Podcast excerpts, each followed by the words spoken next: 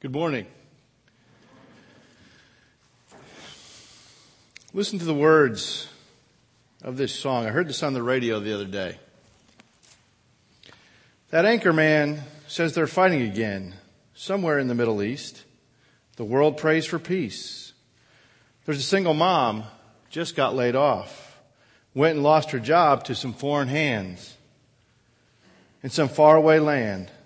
Last night in Oklahoma, some twister took 13 and they're praying that they find the missing three. God must be busy. That highway sign went from slow ahead to traffic's dead, though it couldn't get worse. Then that Amber Alert. They say she's four, Colorado plates, heading out of state in a Chevy van. It's hard to understand. You can see it in the faces of all those highway strangers. They're praying that God keeps that girl from danger. God must be busy. And I know in the big picture, I'm just a speck of sand, and God's got better things to do than look out for one man. I know He's heard my prayers because He hears everything. He just ain't answered back, or He'd bring you back to me. God must be busy. That evening news ain't changed much. Pretty much the same since I left home. Yeah, that war's still on. They found that little girl. She was soaking wet, half scared to death on the side of some road. Them prayers work, you know. And the Bloods and Crips are at it, and there's a killer drought down south. And old folks can't afford the drugs, they can't live without. God must be busy. And I know in the big picture, I'm just a speck of sand. And God's got better things to do than look out for one man. I know He's heard my prayers because He hears everything. He just ain't answered back or He'd bring you back to me. God must be busy. That anchor man says the fighting's worse. Cities burn in the Middle East. The world prays for peace. There's a theology in that song. It's a popular or a folk theology that many people hold to. But is it the theology that the Bible teaches about God and prayer? As Gary said, I'm sure all of your Bibles are well worn to the book of Habakkuk. It took me a while to find it when I began studying it, and now it's becoming a little more well worn. Why would we study this little obscure prophet to Judah? What could he have to say to us today? In doing my study, one commentator said that you would only study this book and you would only attempt to preach from this book if you love the underdog and the underdog role. I didn't know much about Habakkuk. I knew Habakkuk 2-4. It's a key verse. The just shall live by faith. Paul picks this up in Galatians and in Romans. The author of Hebrews picks it up as well. There's a section from chapter 3 that's often quoting, quoted at weddings, uh, 17 through 19 familiar passages. But I didn't know much about the book. I didn't know much about the prophet. Didn't know much about the context of the book. I'd read through it a few times, but hadn't really paid a whole lot of attention to it. So why do we study it? Why should we look at this book over the next four weeks? I believe there are some very big lessons to be learned in the book of Habakkuk. The first of them has to do with the theology of this song, in a sense. And it's a major question that everyone asks when these tragedies strike. Where is God? Why does a good and loving God allow bad things to happen to quote unquote good people?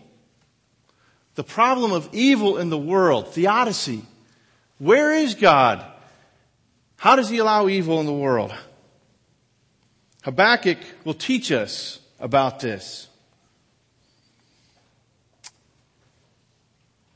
Again, another reason I mentioned is comes from the key verse in Habakkuk 2:4. The just shall live by faith. It's foundational for us. It was the cry of the reformers, Luther, Calvin. It's the truth that they discovered and brought back for us. Again, I mentioned Paul picks this up in Romans. And you'll notice you're reading for next week, and I notice it might be a little unclear in the, in the bulletin. I want you to read Romans 1:17 is where Paul quotes Habakkuk 2:4, and then I also want you to read chapter 4 of Romans. It's where Paul goes into a longer discourse about uh, justification by faith. We need to be reminded about this doctrine. Just as it was under attack early on in the church, and the reformers fought to bring it back, it is again under attack today. There are those who are questioning Paul's teaching of justification by faith. They're saying that it's other than what we know it to be. And we'll look at that more next week. But we need to know and be strong in that justification comes through faith alone and nothing else. Habakkuk will teach us that God is at the center of history. He's not disengaged. He, he hasn't removed himself where he doesn't know what's going on from history. He isn't, as the deist taught, built a watch, wound it up, and just let it run to itself. No, God is at the center of history. He orchestrates all of history. And we will see this. Habakkuk will teach us that we can worship this God with all of our heart in the midst of tremendous troubles, in the midst of trying times, when everything we know has been destroyed or turned upside down on its head. We can worship God and have a tremendous amount of joy. These are the things that Habakkuk will teach us. In a nutshell, Habakkuk is going to teach us how we live by faith in a God who is alive and active today in the, the affairs of men. We know very little about Habakkuk himself. This book doesn't tell us much. We know he's a prophet. Some suggest from uh, some verses in chapter 3 that Habakkuk was a priest. Um, and we know Habakkuk had a burden. Uh, Habakkuk, his name means to embrace. Embrace. And I think he's appropriately named. We, we will see that Habakkuk, despite everything else that was going on, embraced God. And he will teach us that there's, that God is the only thing we can embrace. Habakkuk is a man of prayer. This little book really, to me, comes across as this is a prayer. This is times of personal communion that Habakkuk had with God. Habakkuk wrestles with some tough questions. Questions that we wrestle with. And God has recorded this for us, preserved it throughout history so that we might learn some valuable lessons. The timing of this book the Babylonians or the Chaldeans destroyed the Assyrian capital of Nineveh in 612 BC. They went on and defeated Pharaoh Necho at Carchemish in 605. So somewhere in this time period that this book was written. Babylon had become a world power. They were a ruthless nation. And as you may have picked up on some of the characteristics that Gary read for us in chapter one, as God tells Habakkuk about this people that he's going to use. They were a brutal people. So there's a little bit of background on Habakkuk. Before we get into his word, let's turn to the Lord in prayer one more time. Our God and Father, we come before you and we just ask this morning that you would uh, just teach through me through the power of your Spirit. Open our hearts and minds to the truth of your word. May we embrace you, the one true God, who is sovereign over all history, who is holy in all of his action, who is just and upright. May you teach us to cling to you.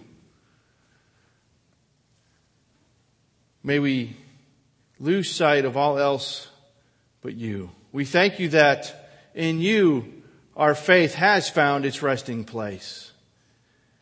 We need no other arguments. We need no other pleas. It is enough that you are everything for us in Jesus Christ, our Savior. It's in His name that we pray and by the power of your Spirit. Amen.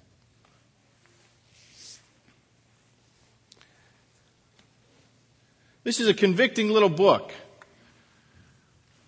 If you look at the first few verses here, verses 2 through 4,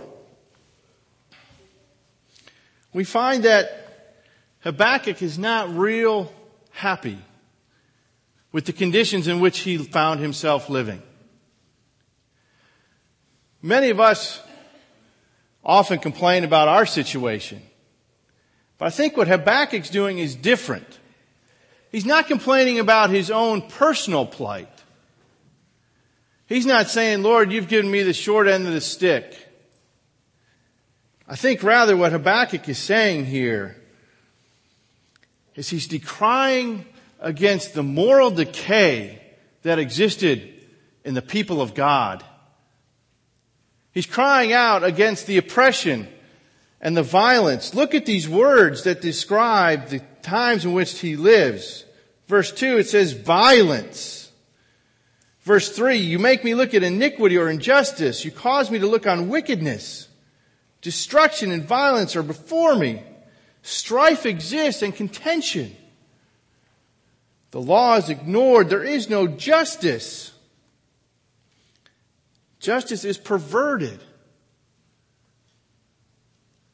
Habakkuk cannot stand to see God's people living this way. He's not talking about the Babylonians. He's not complaining that the pagans are living this way.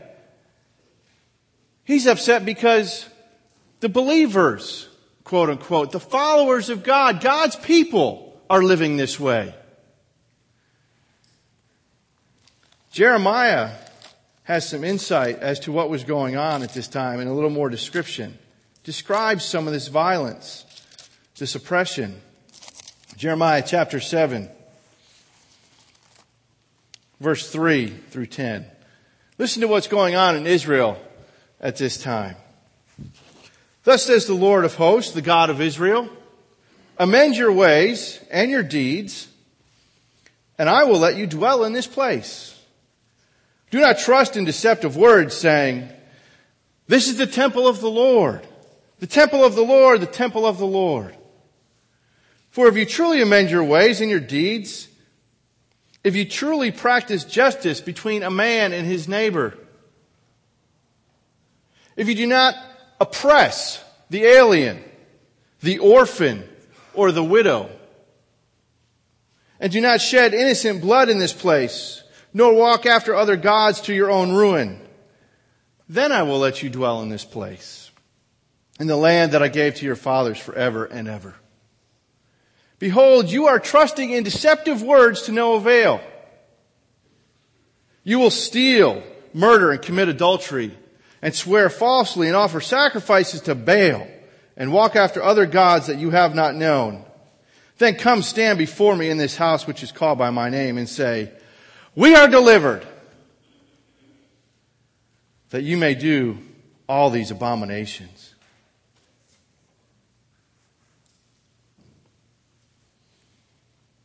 Would that make you upset?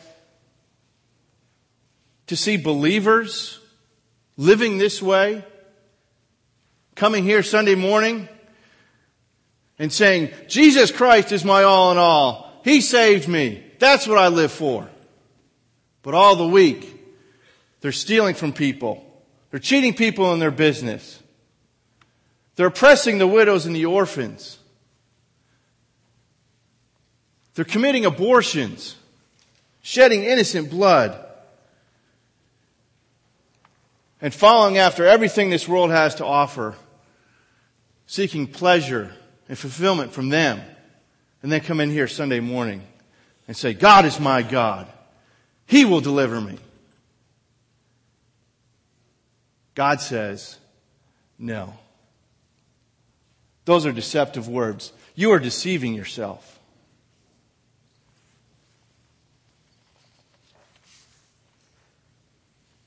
Those were the people that Habakkuk was living with and amongst. And he was decrying that situation. Saying, God, how long do I have to look at this? I'm sure there was a faithful remnant in Israel. And they were standing with Habakkuk. Lord, how long do we have to wait? How long do we have to see your name dragged through the mud? The kings were no better. In Jeremiah 22, God rebukes Jehoiakim. He tells him in verse 16, to truly know God is to plead the cause of the afflicted and the needy. In verse 17 he says, but you, Jehoiakim, you are bent on dishonest gain, shedding innocent blood, practicing extortion and oppression. I'm encouraged by some of the ministries that people are involved here in, here at CBC. I will confess, when we first started our ministry with, um, I'm losing his name, Ken, uh, Dima, thank you, with the orphans. I was like, what are we doing caring about orphans in Romania? Ukraine, sorry. See?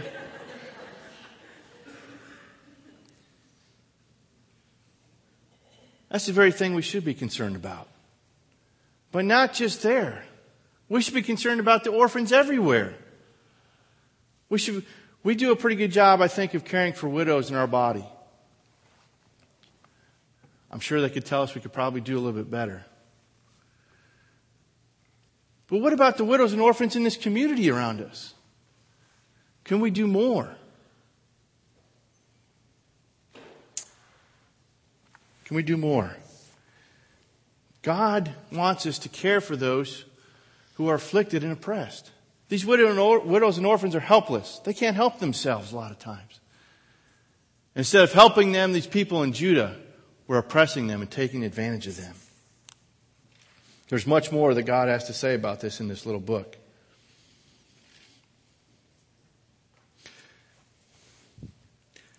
But think about this. Think about what Jeremiah says, what God says through Jeremiah. Living by faith. And we'll get into this more next week. Living by faith is taking care of widows and orphans. It's what God says to Jehoiakim to plead the cause of the afflicted and the needy. Al's living by faith when he pleads the cause of those at Frazier's Courts out in West Dallas, helping rebuild with others. It's living by faith. It's not just saying Sunday morning when we come to gather together that Jesus is my Savior. It's living it out. That's what God and Habakkuk are decrying against. These people came to the temple and claimed, God is our deliverance. God says, no, I'm not. Because you are not a people that follows after me with your heart. You have deceptive words. You're deceiving yourselves. How often today do we preach peace to people who live like these people live? But yet we say, well, I think they made a profession when they were a kid. If they did, instead of saying just bank on that profession, I think the scripture gives us some more to say, you might want to look at your life to see if that profession was real. God seems to say that here. He tells the Israelites this very thing. You're trusting in deceptive words. Those words aren't true.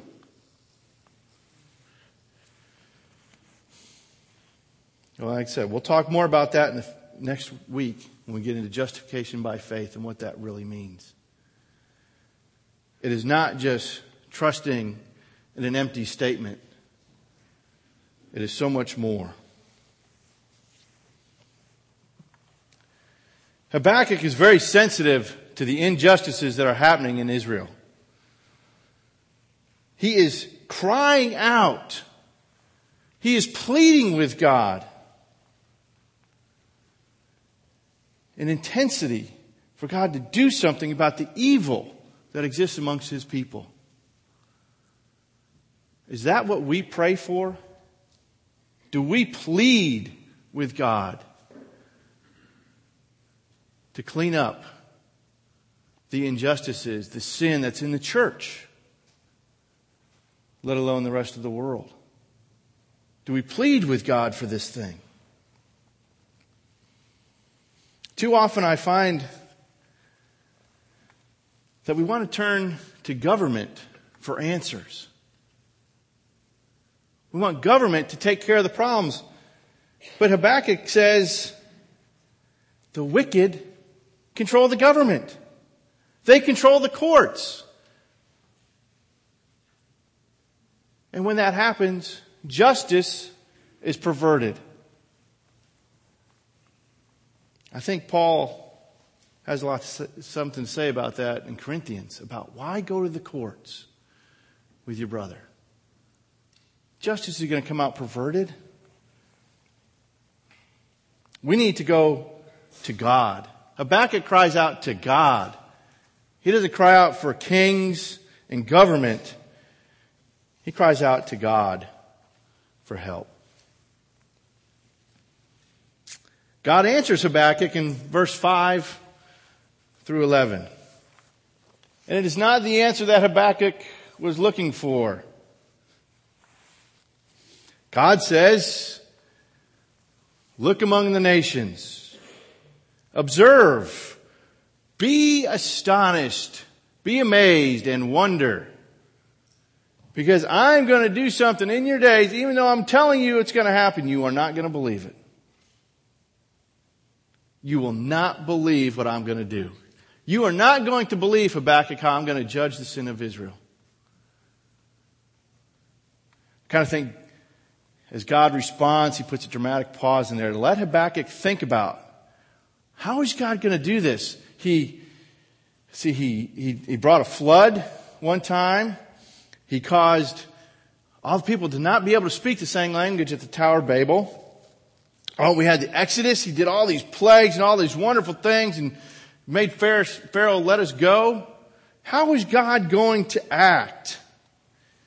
I don't think it ever crossed his mind that God would take the most wicked, the most ruthless nation at that time and come in and judge his people. Do we think that we're exempt and safe from God's judgment. I think we have that attitude a lot of times as believers. God won't judge us. We're safe. We're His people. He tells Habakkuk, no, you're going to get judged. You're going to face the effects along with the rest of your fellow people. I think Habakkuk, I know Habakkuk was righteous. And there was a faithful remnant. But they're going to suffer along with the rest of the unrighteous. But you'll say, that's not fair. If they're righteous, why is God going to let them suffer? Why will they suffer with the unrighteous? And at the hands of an unrighteous people?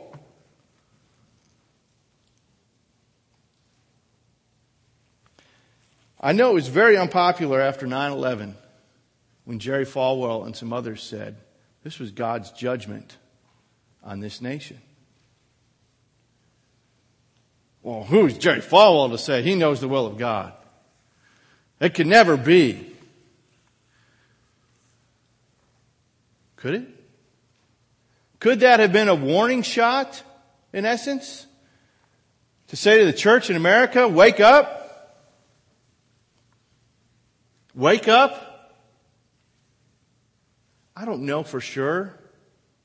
But I look at this passage and what it tells me is God will use wicked people to judge his people when they're in sin.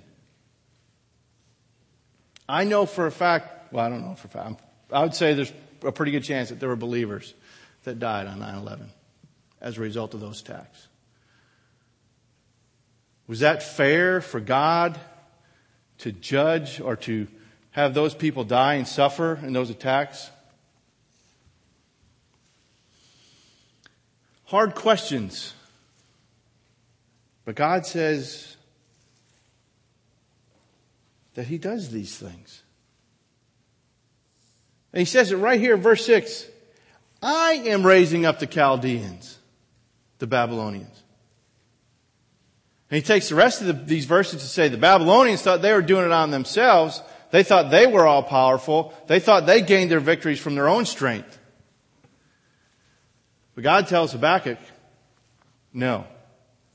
I'm raising them up. I, the Lord God, am raising these people up to punish Judah and Israel for their sin.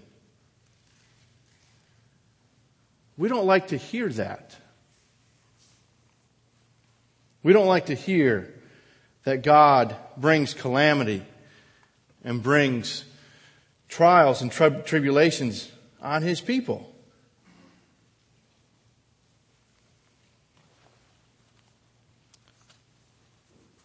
God warned Israel that He would do this in Deuteronomy if they forsook Him. Deuteronomy 28, 49 and following. I will bring this people in judgment upon you. It shouldn't have been a surprise. Habakkuk hadn't read his Pentateuch lately. or maybe he wanted to not see it. Habakkuk then answers God in verse 12. Art thou not from everlasting, O Lord my God, my Holy One? We will not die. Thou, O Lord, hast appointed them to judge. And thou, O rock, hast established them to correct. Habakkuk got God's message. God said, I am raising up. And Habakkuk answers him and says, okay, you are raising them. You have appointed them to correct us. But he struggles with this in the rest of this passage. He says, Your eyes are too, pure to look at evil. You cannot look on wickedness with favor. He knows God's holy character. And he's saying, How can you do this? How can you allow these wicked Babylonians to prosper? Verses 14 through 17 are a description of just how easily and how greatly they prospered. They conquered nation after nation with ease. He describes it as a fishing net, throwing the fishing net and then just gathered them all up. It's that easy for him. God, why are you allowing them to prosper? Habakkuk does not understand. I would say we don't understand at all of God's ways and who he uses to do his will. But look at what Habakkuk says. O Lord my God, my Holy One. What is Habakkuk saying when he's saying, God, you are holy? Is he just saying, yeah, that's a nice attribute? No, I think Habakkuk is going back and resting his faith on the fact that God is holy. What does it mean that God is holy? He's without sin, yes. He's pure. But that means God can only do, can only act righteously. He can only do what is right. And that even though Habakkuk does not understand what God is doing and can't understand how he's going to use the Babylonians, this wicked people, to judge sin. He says, you are holy. And I have to rely on that. That is enough for me. These are lessons we need to learn now. They're harder to learn when you're in the midst of the trial or the tribulation. It's hard to then say, God, you are holy. And I, and I will bank on that no matter what, I, even though I don't understand what you're doing. Learn these lessons now. So that when the trials come, we can bank on the holiness of God and say, I don't understand what you're doing, Lord, but I know it must be righteous and just because you are a holy God and you can do nothing to the contrary. And then he says to the Lord, You are a rock. You are a rock. What does that mean? Stability and strength. Jesus tells the parable or the story of the wise man and the foolish man. The wise man built on the rock. The foolish man built on the sand. Why do you build on a rock? We take our foundations when we build down to bedrock. The soils around here are terrible in Texas. You can't build on a lot of it. There's no firm foundation. God is our rock. Habakkuk saying, you are my rock. In you I find strength and stability. Even though I don't know what's going on around me, I can't understand how you're working. I will trust in you. I'll put my faith in you. Habakkuk also says, you have appointed them. He's trusting in the sovereignty and the providence of God. This is not by happenstance that this happened. It wasn't just mere coincidence or mere timing issue. God dictated that this would happen at the appointed time. Habakkuk takes refuge and comfort in this. I saw this last week with a friend of mine, Dave Glock at Emmaus Bible College. When we, uh, we got there last week, I shared with you the news my sister told me on Saturday night. The next morning I got a call from my best friend John Glock that his mom was dying. Called me 10 minutes later and said the doctors have called all the family in. She's got a couple of hours. And Dave, the father, at the funeral, recounted how after she died, he was sitting on a front porch that he had built a couple years ago for Melzy. One rocking chair now empty. And he was saying, Lord, would it have really messed up your grand scheme if you gave me a couple more months? What could that have hurt to have a couple more months with my wife? And he said, as he reflected on their life together, that never once did he question all the good things that God had done in their life. The good things that he had sovereignly appointed to happen. The way she had gotten saved through her sister who received a tract from an unknown person as she boarded a train. How he brought them together at their assembly in Baltimore. And a myriad of other things. And he said, the Lord told me and taught me from his word that I must accept his perfect timing in this as well. I accept all the good things. I must accept this as well. That's resting in the sovereignty of God and in His providence.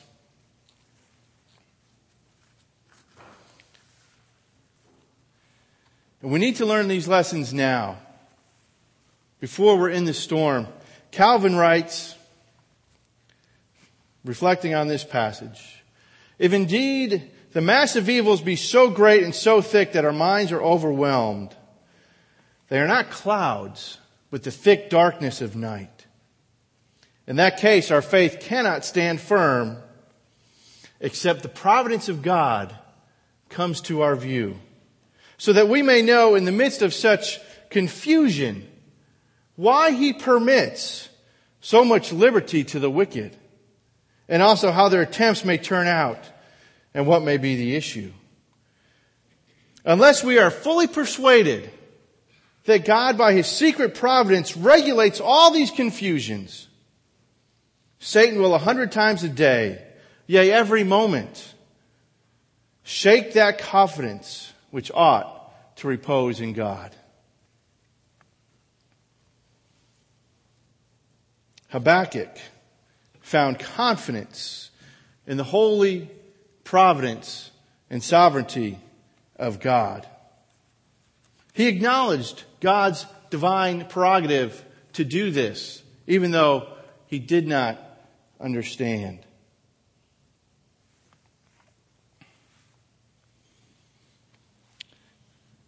Calvin had another prayer that I thought was good for these kind of times. You see how I am distracted, Lord, and also held fast bound, distracted by many absurd thoughts, so that I am almost confounded and held fast bound by great perplexities, from which I cannot extricate myself. I'm going to pause for a minute. Are these not some of the questions that we dwell on in times of trial and tragedy? Calvin says they're great perplexities. We can't understand them.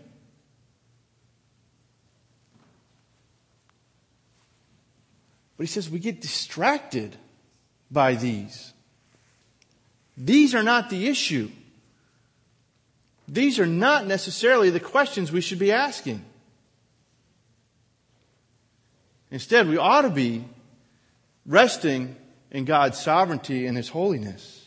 He continues, Do you, O Lord, unfold to me these knots and concentrate my scattered thoughts that I, that I may understand what is true and what I am to believe.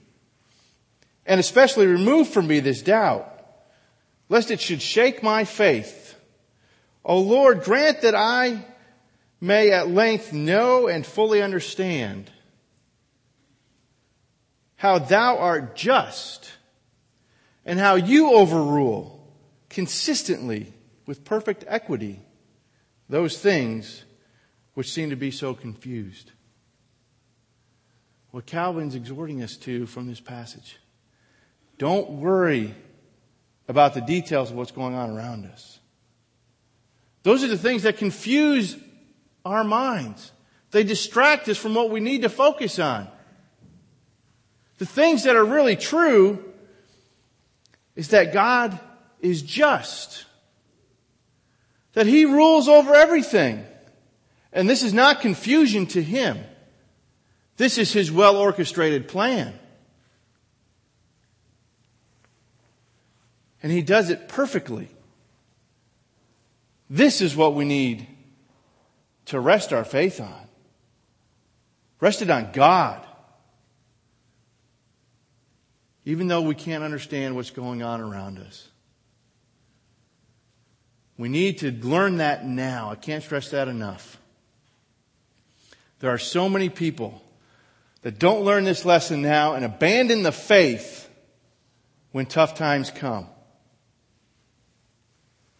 I remember recently when I was in seminary, there were several very well known men, authors that you've probably read, that when they faced tough times in their lives, they had not learned these lessons.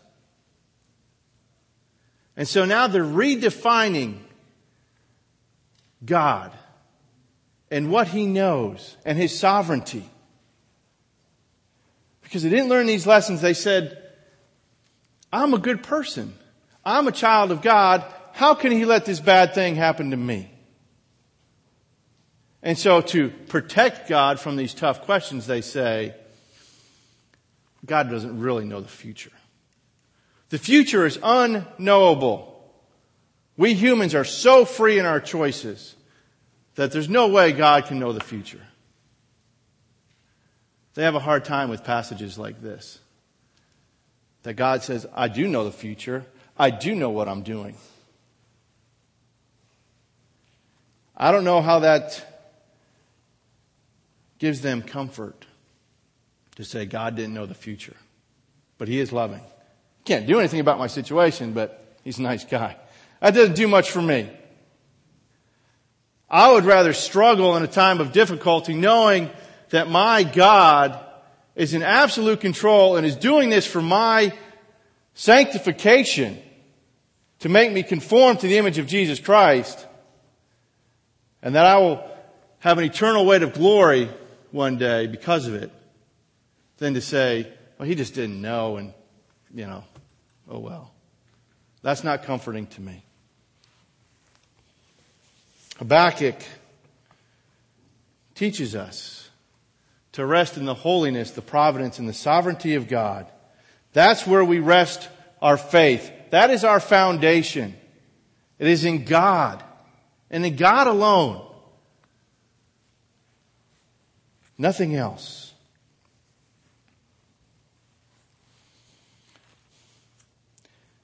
Chapter 2 verse 1 kind of ends this section. It's kind of a, an odd verse. He says, I will stand on my guard post and station myself on the rampart. I will keep watch to see what he will speak to me and how to reply when I am reproved. A lot of commentators didn't even say anything about this verse because it's kind of an odd verse. What is he saying here? What is Habakkuk saying? Well, I went with what Calvin had to say. And you can disagree. Calvin's not an errant. But I find him to be a good teacher of the word that God has gifted and given to the church. Calvin says, when, when Habakkuk says, I'm going to stand on my guard post, I'm going to station myself on the rampart. Habakkuk has chosen to elevate himself above the worldly chatter, above the worldly questions that he talked about earlier. Why would God allow this to happen? Habakkuk elevates himself. And how does he do this? How does Habakkuk raise himself up above this fray and get a godly perspective on things? Well, if you know the reformers, the word was everything for them. The word was how you live. And Calvin says, Habakkuk elevates himself above this through the work of the Spirit in his life, teaching him the Word of God and what the Word of God has to say about God himself. The only way we learn lessons about God is right here. In His Word. This isn't a collection of nice stories. It's a collection of God revealing himself to us so that we might know him. So we might come to faith in Jesus Christ and know the one true God. That's what the scriptures are about. The scriptures reveal God to us. It's how God revealed himself to man through his word. We need to be in the word of God. All of it. All of it has something to teach us about God. And there are so many aspects of God that we need to learn that it'll take an eternity to do so. This is just an introduction that we get to work on in this lifetime. The rest of it comes in eternity. But we've got to get through the introduction here. And we need to be introduced to Jesus Christ. Hebrews tells us that God spoke in many ways through the prophets. But in these last days, He spoke to us decisively through His Son, Jesus Christ. And Jesus said, I am the only way to the Father. There is no other way that you find salvation. That is a message we have to carry to the world. Because if they don't know Jesus Christ, they're not going to know the Father. Because Hebrews tells us Jesus Christ has explained the Father perfectly. And until I have a relationship with Jesus Christ, I cannot know the Father. We have to know Christ. We have to introduce people to Christ so that they can know the Father, so that they can know that God is holy and just and sovereign, and that everything that's going on in this world is not catching God by surprise. It's not out of control, but that God is intricately, day by day, orchestrating what He wants to happen for His glory and for our good. But that doesn't mean anything unless we know Jesus Christ. In closing, if you have your bulletin, look at the, the prayer list for the 20 this month.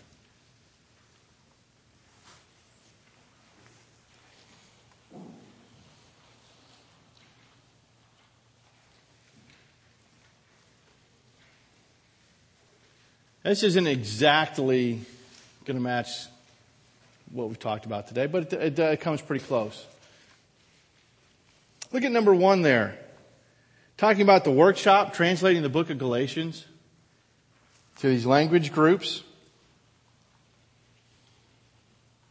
Why'd they pick the book of Galatians? Why wouldn't you do the book of John? Or maybe Romans, which really unfolds the gospel. Why did they pick the book of Galatians? I don't know. It seems to me that these people were led by the Spirit of God to use Galatians for this group of people, these language groups. God's intervening in history right here.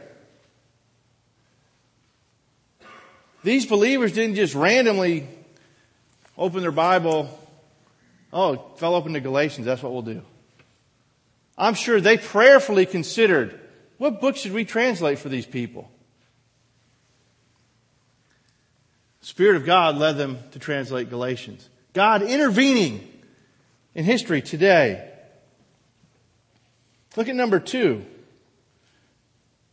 At this conference in Norway, these donor countries pledging $4.8 billion in aid to Sudan. These countries that pledge this money, they aren't theocracies. They aren't nations that follow hard after God and His righteousness. But we see God using pagan, wicked countries to accomplish His purposes in Sudan. That the gospel might go into this country.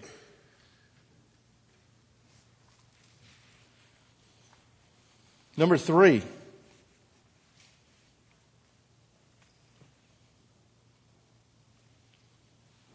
children being subscripted to fight in the armies. Think of you folks here with young boys. Most of these boys that I look out here would be, from what this says, being handed a gun to go fight and wipe out another tribe, another clan. This is something to pray about, to cry out to God that this would stop. These are real issues. And you can think of many more. We've got our own issues in this country. We shed innocent blood by the thousands in our abortion clinics. We ought to cry out to God as a church, not a political movement. As Christians and believers, we ought to cry out about that. We need to partner in prayer with Al and support Frazier Courts. We need to continue to pray and support Dima. We need to find other opportunities closer to home and pray and cry out for these widows and orphans in our communities. Continue to pray. Uh, I can't pronounce her name, Tom, but I was thinking about that this morning. We need to pray, plead with God on their behalf. God will use a variety of ways to break into people's lives. I mean, the fact that they have a Farsi Bible is amazing. Maybe that's how God is going to break into this Muslim community in Richardson. Raise up a Muslim prophet. Maybe it'll be Ali. we need to really pray for these things. Pray that God will act before he brings his judgment. And his judgment is coming. We know it's coming. Scripture tells us that it is. And he is patient and long suffering that none should perish. Are we being good stewards with the gospel? Do we have concern and, as Robert said, compassion for those who are lost? Let's pray. Father, we do thank you again for your word. We thank you for what it teaches us about you. That you are holy and that you are just. Father, help us to help your spirit to drive home these points in our lives so that when the storms and the trials come, we can say like Habakkuk, you, O Lord, my God, my Holy One. And we rest our faith in you. And we know that we will weather the storm and the trials through you. You are our protection. And even though we might die in this life, we know that you have provided a way for us to enjoy eternity with you through your Son, Jesus Christ. Help us to live by faith, day by day, moment by moment. And when our faith grows weak, may we turn to your word and to you which is rock solid and our shelter from the storm. Father, we do pray for those who are oppressed. Father, help us to be compassionate, to seek opportunities to minister, not just in word, but in deed. We pray and thank you for people like Dima who are ministering to orphans and caring for them in very real and practical ways. And we thank you that that allows him opportunities with the gospel. We pray for Al and the others who are ministering at Frazier Courts. We thank you for the way you've provided there, new homes new housing.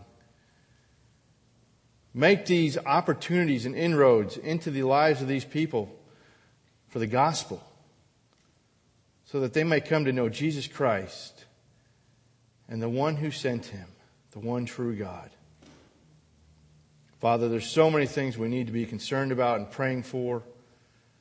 Use your Spirit to re- direct our hearts and our minds in these areas. We ask these things in Jesus' name and by the power of your Spirit. Amen.